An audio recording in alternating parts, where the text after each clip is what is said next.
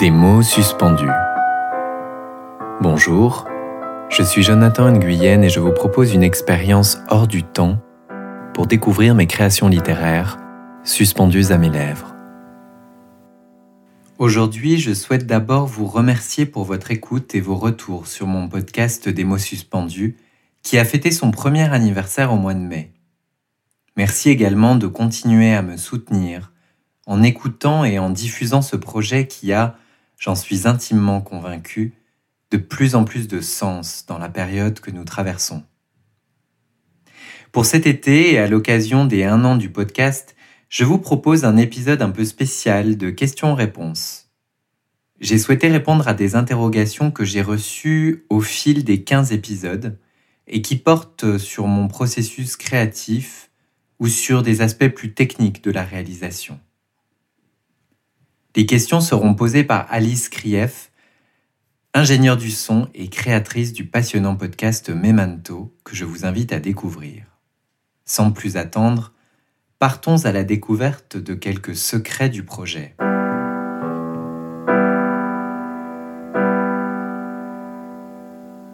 Alors pour commencer, Jonathan, euh, j'aimerais bien savoir qu'est-ce qui te prend le plus de temps entre l'écriture ou l'enregistrement? L'écriture, sans hésitation. Tout dépend bien sûr de l'épisode, de sa durée, du type de texte. Un épisode narratif qui est structuré en plusieurs séquences prend souvent plus de temps. Euh, tout dépend aussi du sujet abordé. Certains me demandent pas mal de recherches avant l'écriture à proprement parler. C'est difficile en fait de dire combien de temps en moyenne je consacre à l'écriture car chaque texte est travaillé et retravaillé différemment, mais je dirais au moins une dizaine d'heures. L'enregistrement, c'est la seconde étape et c'est pas ma partie préférée. Elle prend quand même du temps, même si le montage et l'habillage sonore sont effectués par Musique pour l'imaginaire, que je remercie au passage parce qu'on a vraiment une collaboration magnifique il faut un peu de temps pour rentrer dans le texte, pour l'habiter, pour l'incarner. Il faut répéter en quelque sorte. D'un autre côté, si on en fait trop, euh, qu'on fait trop de, lecture, d'enregistrement, on fatigue. Il y a donc un, un, subtil équilibre à trouver. En général, je dois faire entre 3 et 5 enregistrements avant d'arriver à un résultat que je trouve euh, vraiment satisfaisant. Est-ce que pour l'enregistrement, tu apprends tes textes par cœur? Ou tu laisses place à un petit peu d'improvisation Je n'apprends pas mes textes par cœur, sauf s'il y a un objectif de performance pour un événement, par exemple. Donc pour l'enregistrement, je les lis, mais évidemment, ils me sont très familiers. Je me suis souvent posé la question de l'improvisation. J'aimerais bien prendre certaines libertés par rapport à l'écrit, par rapport au, au cadre et à la structure, mais hum, je suis pas sûr que ce format s'y prête vraiment. Pour moi, c'est important de maintenir une certaine cohérence dans le timbre de voix, dans la diction. Mais peut-être qu'avec le temps, la formule changera. As-tu fait une formation pour pouvoir gérer, placer ta voix? Je n'ai pas fait de formation et ça a été un processus assez naturel en fait. Le podcast m'a vraiment permis de découvrir ma voix sous un nouveau jour. Comme beaucoup, je n'aimais pas ma voix ou ce que j'en entendais. Et pourtant, on m'a souvent dit que je devrais me lancer dans le chant ou même dans la radio. Donc, j'ai décidé de me lancer dans l'aventure sans préparation, tout en sachant que si on n'accrochait pas avec ma voix, on n'écouterait pas mon podcast. Dans ce format, c'est vraiment un élément crucial. J'ai moi-même abandonné plusieurs podcasts passionnants parce que la voix ne me plaisait pas. Donc, dans un programme où la voix du conteur doit vous porter, vous faire voyager, le timbre est d'autant plus important.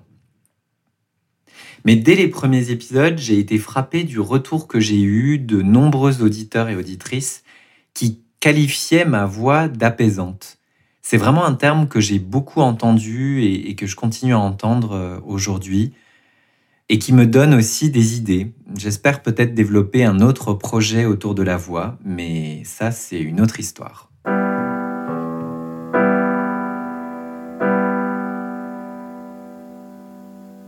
Dans tes écrits, quel est le pourcentage de fiction? C'est une très bonne question.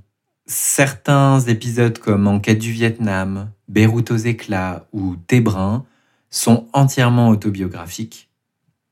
Mais je pense qu'il y a toujours au moins un peu de moi dans chacun des épisodes. C'est vraiment le plus grand défi personnel de ce projet parce que ça demande un certain courage de se dévoiler euh, aux yeux du monde. Et en même temps, c'est vraiment l'un de ses points forts pour moi. Parce que à travers les différents textes, je cherche à mettre en lumière et à transmettre mon expérience pour qu'elle inspire des personnes qui pourraient directement se retrouver dans ce que je raconte, par exemple euh, pour les thématiques des migrations ou de la sexualité. Mais l'idée, c'est également que les, autres personnes qui n'ont pas ce vécu-là puissent s'ouvrir à la différence par le biais de l'empathie. Donc, quel que soit le, le, degré de fiction, chaque épisode a vocation à créer un sentiment d'universalité chez les auditeurs et auditrices, pour que chacun puisse se dire Ok, j'ai pas vécu ça, mais j'ai pu ressentir des choses similaires et, et je comprends mieux son point de vue maintenant. Pour se décentrer de soi et ouvrir sa conscience à l'altérité, mais surtout pour avancer ensemble dans notre humanité commune. Est-ce que ce sont tes voyages qui t'inspirent les thématiques ou plutôt les sujets qui t'invitent à parler du pays concerné? Je dirais que c'est un mélange des deux, mais ce sont surtout les sujets qui me font parler de certains pays. L'exemple le plus typique, c'est le Fossoyeur d'Al-Hol, qui aborde la question sensible des camps de réfugiés en Syrie. Pour moi, c'était essentiel de parler de la vie de ces familles et en particulier de ces enfants sacrifiés au nom d'une guerre dont ils ne sont pas responsables. Le cas de Beyrouth aux éclats euh, est un peu particulier à l'inverse. J'avais vécu une expérience fascinante dans un pays insolite et inconnu de beaucoup de voyageurs. J'avais donc vraiment le goût de partager mon ressenti du Liban en y associant évidemment certaines réflexions intimes liées à mon, à mon vécu. Dans tous les cas, le voyage est partie intégrante de mon podcast. Il est souvent à la fois géographique, puisqu'il se passe dans d'autres pays, mais il est aussi et surtout intérieur, au sens où le point d'arrivée du personnage à la fin de l'épisode est différent de son point de départ. Pour moi, le, voyage, et je terminerai sur cette réflexion, c'est un peu ce que j'exprime dans La Grande Évasion, le, tout premier épisode en fait. Dans ce texte, il y a la quintessence de toute une poésie du voyage auquel le personnage n'a plus accès. Poésie qui lui permet de rêver, de s'évader et même de transfigurer son quotidien. Est-ce qu'avec le recul aujourd'hui, il y a un épisode que tu raconterais différemment? Alors, il y en a un en particulier, oui, même si je ne regrette pas la façon dont il a été écrit et que je ne voudrais pas le changer parce qu'il correspond à un moment crucial de ma vie. Il s'agit de l'épisode Enquête du Vietnam, qui illustre la découverte du pays de mon père lors de mes voyages successifs.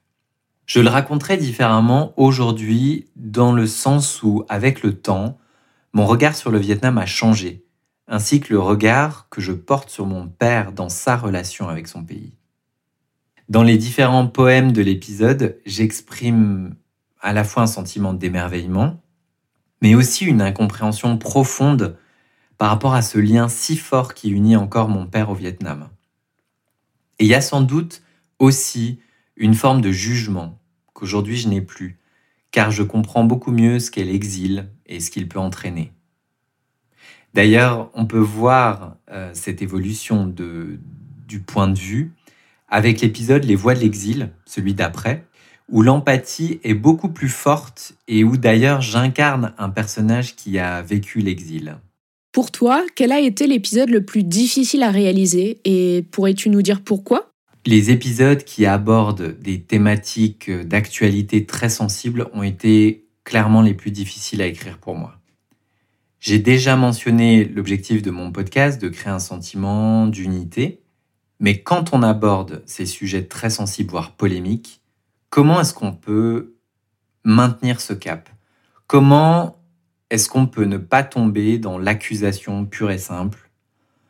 Comment est-ce qu'on peut aussi faire entrevoir la lumière lorsque les perspectives sont très sombres?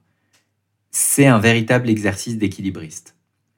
Je pense que le meilleur exemple, c'est 215, qui parle du génocide culturel des Premières Nations du Canada. Cet épisode a évidemment nécessité beaucoup de recherches pour pouvoir raconter une histoire qui serait plausible malgré sa nature fictionnelle. Mais il s'inscrivait aussi dans un débat sur euh, l'appropriation culturelle et sur des faits d'actualité qui, qui arrivaient de manière presque quotidienne au Canada. Mais paradoxalement, c'est ça qui m'a convaincu euh, d'écrire sur le sujet. Je voulais faire connaître, notamment en Europe, cet épisode de l'histoire qui soudainement remonte à la surface. Car comme je le dis souvent, l'histoire n'oublie pas. Et cette réflexion, elle est valable pour d'autres épisodes, notamment Jaune mon éveil, où je parle de mon expérience euh, du racisme et de la nécessité d'une pensée libre et souveraine. Et ici encore, le défi, c'était de parvenir à nommer certaines vérités que l'on tait, notamment dans, l'éducation, mais sans enfermer les protagonistes dans des rôles de victimes et de bourreaux qui finissent par nous empêcher d'avancer ensemble.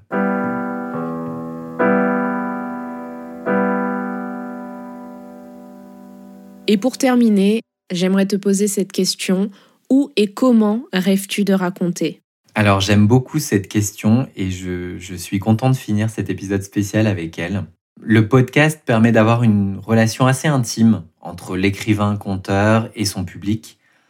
Beaucoup d'entre vous m'écoutent avec un casque sur les oreilles. Vous accédez à ma rêverie, à mon univers avec les habillages sonores immersifs. Et en même temps, il y a une forme de distance qui est due au, format enregistré euh, et qu'on peut réécouter à tout instant. Au cours de cette année, mon podcast a évolué. Il se dirige vers une forme plus poétique, plus rythmée, qui se prête euh, très bien au partage euh, en direct. Avoir un public en face de soi, déclamer, sentir l'énergie de la salle et recevoir les réactions des gens, c'est une expérience incroyable pour moi. Ça me rappelle aussi mes années de théâtre quand j'étais adolescent. Alors j'ai déjà fait plusieurs lectures publiques de certains textes et j'en ai même écrit un, Nous les arbres, spécifiquement pour une balade nocturne à laquelle j'étais invité en tant qu'artiste. Mais à l'avenir, j'aimerais vraiment développer cet aspect de partage lors d'événements, surtout quand le sujet et le lieu sont vraiment euh, en alignement. Je pense que c'est comme ça que je, rêve de raconter peut-être à l'avenir, euh, pour pouvoir aussi avoir ces espaces d'échange en direct avec un public. Et dans ces moments-là, je me sens vraiment plus que jamais à ma place. Merci d'avoir écouté Des mots suspendus. N'hésitez pas à vous abonner sur votre plateforme préférée, à vous inscrire à ma newsletter et à suivre ma page Facebook. Vous pouvez aussi me laisser un commentaire sur Apple Podcast pour soutenir mon programme. À bientôt pour un moment hors du temps.